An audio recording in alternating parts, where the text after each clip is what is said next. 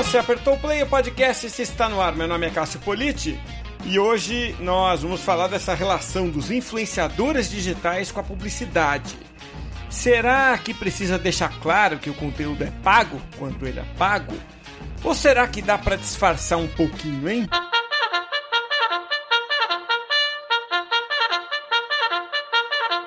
O Jean Caristina é advogado especializado nessa relação do direito com a mídia. Ele orbita muito bem por esses vários ambientes, né? conhece o mundo jurídico, mas também escreve sobre a mídia e ele é blogueiro e é podcaster.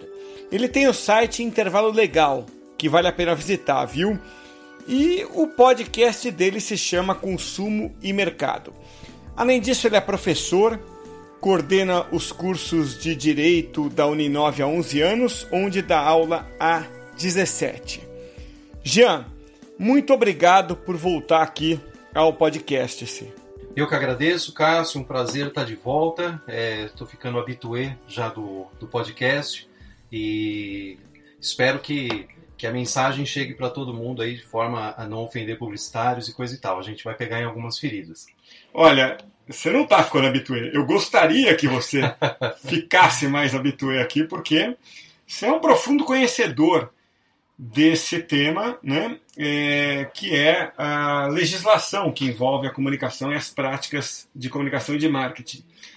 E hoje, Jean, eu queria tocar num ponto que é a atuação dos influenciadores. Nós aqui trabalhamos bastante com marketing de influência no grupo Comunique-se e a gente está vendo acontecer no Brasil algo que já é discutido muito em outros países, especialmente Estados Unidos que é a identificação da publicidade. Né?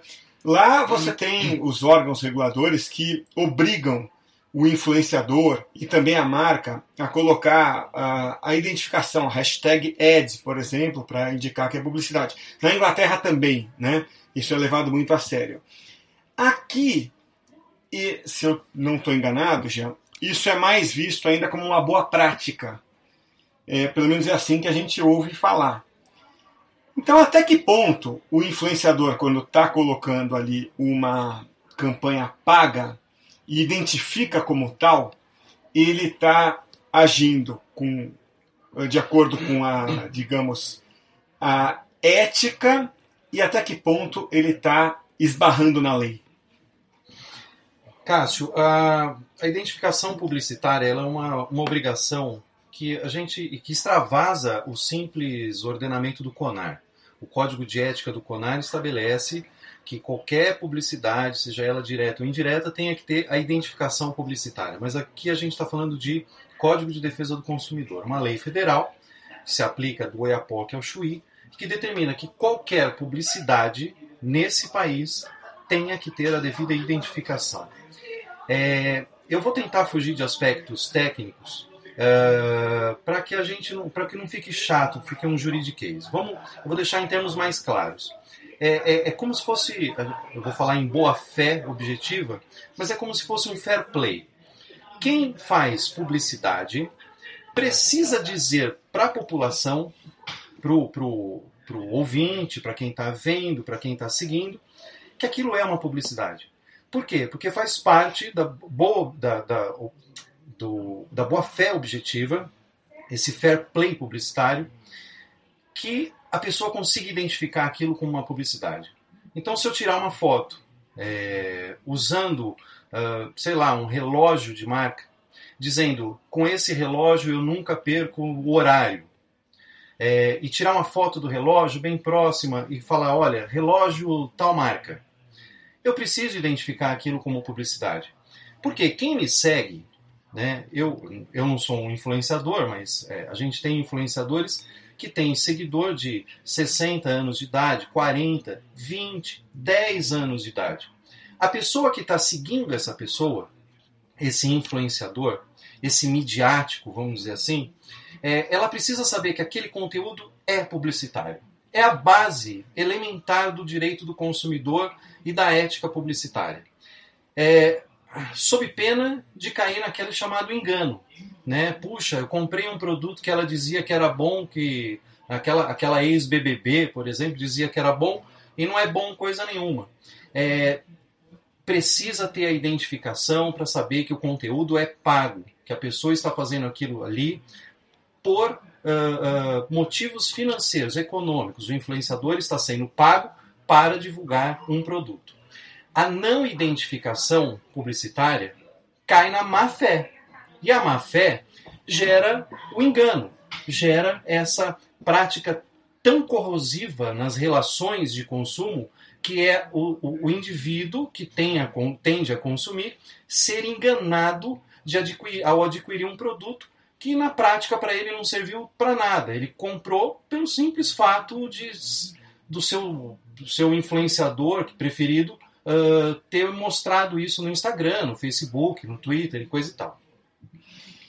Tá bem clara a lógica para mim e para quem está ouvindo, Jean o público foi enganado de alguma forma. A minha pergunta aqui é: quem é o agente que toma a iniciativa de mover um processo, de levar o caso à justiça? É o Ministério Público ou é um consumidor que tenha se sentido enganado? Tanto você pode ter a representação perante o CONAR para uh, pedir para que o CONAR intervenha naquele, naquele, naquela publicidade uh, que está sem a marcação uh, de se tratar de um conteúdo publicitário, como você pode também fazer uma representação no PROCON, né, órgão de defesa do consumidor, ou apresentar diretamente para o Ministério Público. E aí a gente está falando de um caso mais grave, que é aquele seguidor influenciado por um produto não marcado como publicitário, tendo adquirido aquele produto uh, e que por alguma razão, infelizmente, causou algum efeito ruim na saúde dele, coisa e tal. É, você fez um comentário é, e eu queria só emendar, o Cássio, você me perdoa tomar aqui o, a pauta. Imagina, é, tá, o podcast é seu aqui, Jean. Você falou do. Nos Estados Unidos é bastante comum o uso da palavrinha ED, né, abreviatura ED, como uh, identificação de que aquilo é conteúdo publicitário. Aqui eu defendo, e, e, e, não é uma visão individual, não é uma visão própria, eu defendo que isso é ilegal. E vou te falar por quê, e o Ministério Público também. Já existe, existe inquérito civil, já apurando isso, existem alguns projetos para tentar mudar isso no Brasil. Uh, porque vamos, vamos na seguinte lógica. É, o Código de Defesa do Consumidor ele exige que todo produto uh, seja expresso em reais e em língua portuguesa. Então a promoção, então sei lá, fazer uma promoção de um, sei lá, de uma, uma bebida, vai ter que estar em português e o valor tem que estar em, expresso em reais. ED, quando um influenciador utiliza a, a abreviatura ED, é, quem sabe inglês sabe que aquilo quer dizer publicidade. Quem não sabe, olha para aquilo e não faz ideia do que seja ED. E ele não sabe que aquilo é publicidade. Ora, se o Código de Defesa do Consumidor diz que tudo tem que ser expresso em português, por que não colocar publicidade? Alguns influenciadores estão usando publi, publi, é, como forma de dizer, olha, é conteúdo publicitário. Já é melhor do que ED. Então, tem duas ilegalidades é, absurdas aí. Primeiro, não usar. Segundo, ao usar, usar a expressão em inglês. Aí você vai falar, poxa, Jean, você está sendo muito chato, né? Os publicitários vão ficar bravos com você. Não é uma questão de ser chato, é uma questão de saber que por trás de um celular, por trás de uma televisão, por trás de um rádio, nem sempre tem uma pessoa instruída e capaz de identificar aquilo como conteúdo publicitário. E essas pessoas estão partindo para o induzimento que é uma prática que também uh, é considerada de má fé, né? o induzimento um, ao consumo desnecessário de algo. Perfeito. Eu citei o exemplo de Ed, não sugerindo que fosse feito aqui, tá?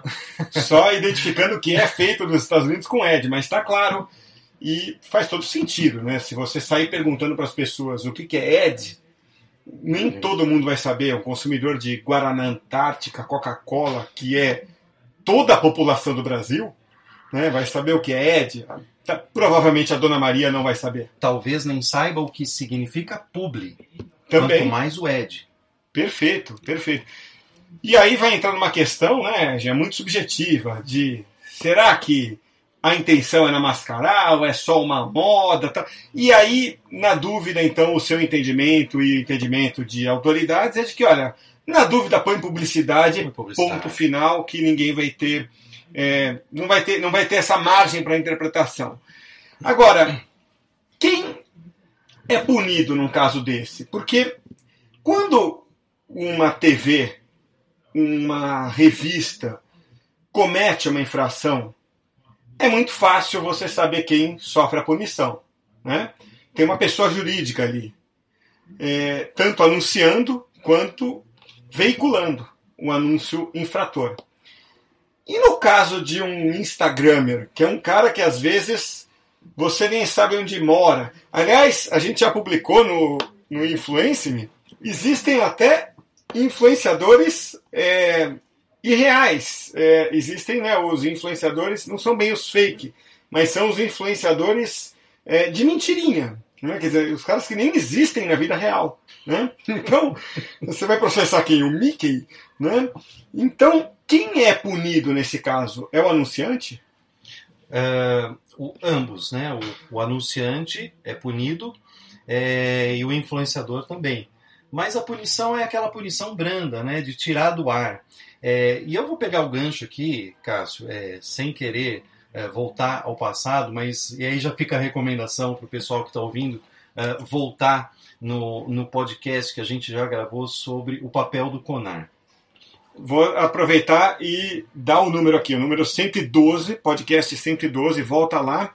Foi publicado dia 8 de maio de 2019. Volta lá, podcast 112. Então, por é. favor, já continua. É, né, no podcast 112, é, que a gente tratou do Conari, que inclusive quero te, te dar um. elogiar pela condução do, do da entrevista. É... Pô, elogiar você pela, pelas informações, né? Puxa, a repercussão do episódio foi simplesmente sensacional. Muita gente. É, tirou dúvida na minha rede social, é, entrou na página, foi muito legal. É, mas voltando um, um pouquinho lá naquele episódio, é, que eu critiquei uh, o papel do CONAR e sua capacidade de fazer frente a esses desafios tecnológicos que nós estamos enfrentando. Então, uma coisa é você colocar uma imagem estática no seu, na sua página do Facebook, na sua página do Instagram. Ok, aquela imagem vai ficar um dia, dez dias, um ano. Dá tempo do CONAR processar uma reclamação e, eventualmente, determinar que faça a, a tirada do ar, a suspensão do, do, da imagem, da publicidade. E no Stories, que dura 24 horas? É, como que como na prática fazer com que tire do ar? Não dá, não dá tempo nem do CONAR processar a reclamação. Em 24 horas não dá tempo. Então o que, que muitos influenciadores estão fazendo e de forma irregular? Publica no Stories. Porque no Stories foge da capacidade fiscalizatória dos entes responsáveis, dos órgãos e entes responsáveis pela fiscalização. É, publica toda espécie de, de, de conteúdo, é, alguns até com induzimento a consumo de álcool, é, produto dermatológico não testado, tem produto uh, de higiene pessoal que a gente não sabe qual é a origem. O cara simplesmente pro, pro, publica, em 24 horas vai sair do ar, pronto. Ele está isento de responsabilidade porque pelo simples, pela simples incapacidade de se fiscalizar. Se fosse um, um, um objeto estático, aquela, aquele material, aquela foto publicada, daria tempo de é, mandar uma reclamação, o CONAR mandar uma notificação, mandar determinar que tire do ar. E essa responsabilidade é simplesmente isso: é a suspensão do, do, do da publicidade ou a suspensão da publicidade. É, não tem mais nada do, além disso, né? O PROCON, sim. O PROCON pode estabelecer, inclusive, o pagamento de multa, e multa alta.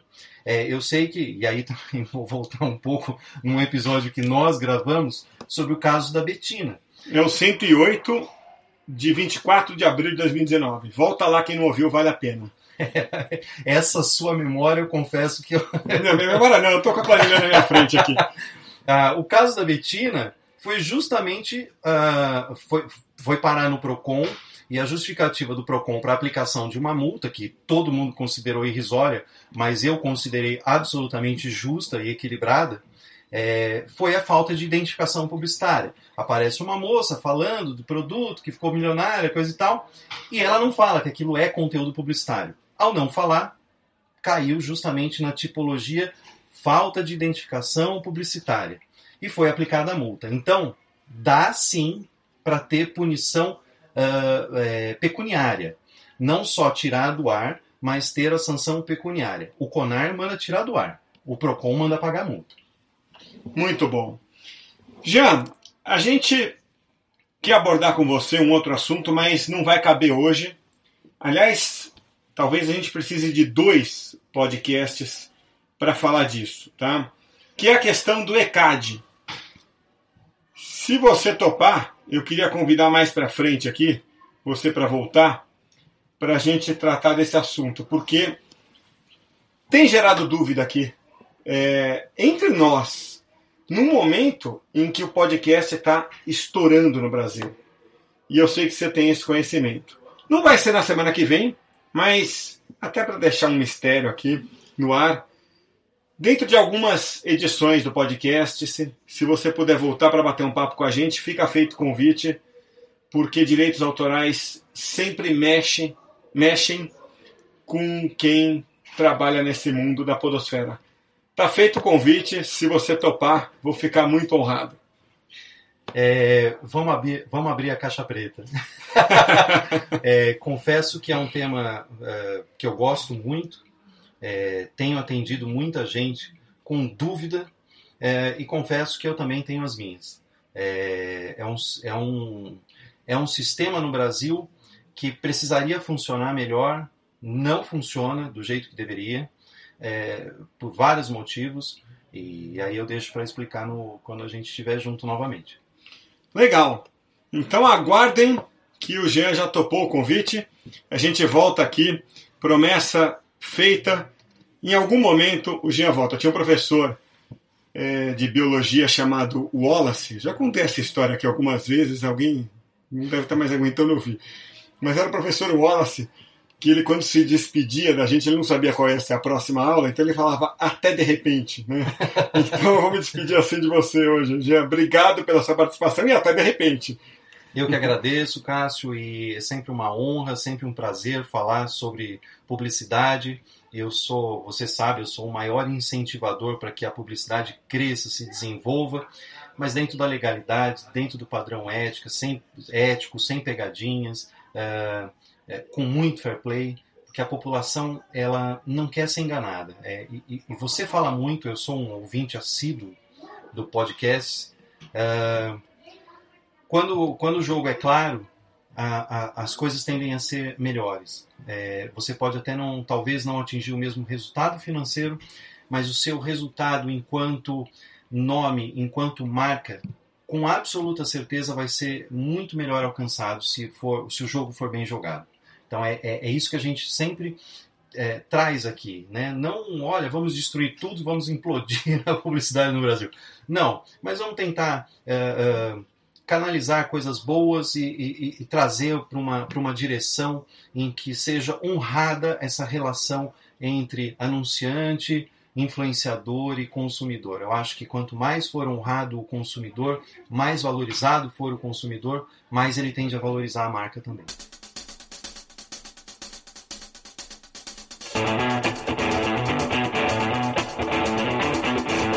Você que precisa trabalhar com influenciadores da maneira certa, eu agora tenho uma sugestão, viu?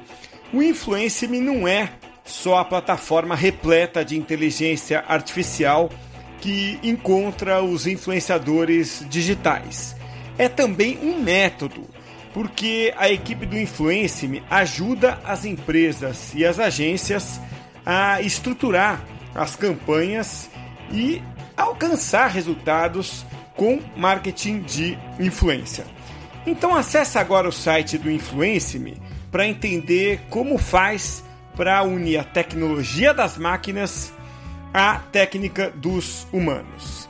é só entrar no influence.me, lembrando que esse influence é com Y, tá bom? Então acessa agora aí, ó, www.influence.me e clica lá para conversar com um dos consultores. www.influence.me.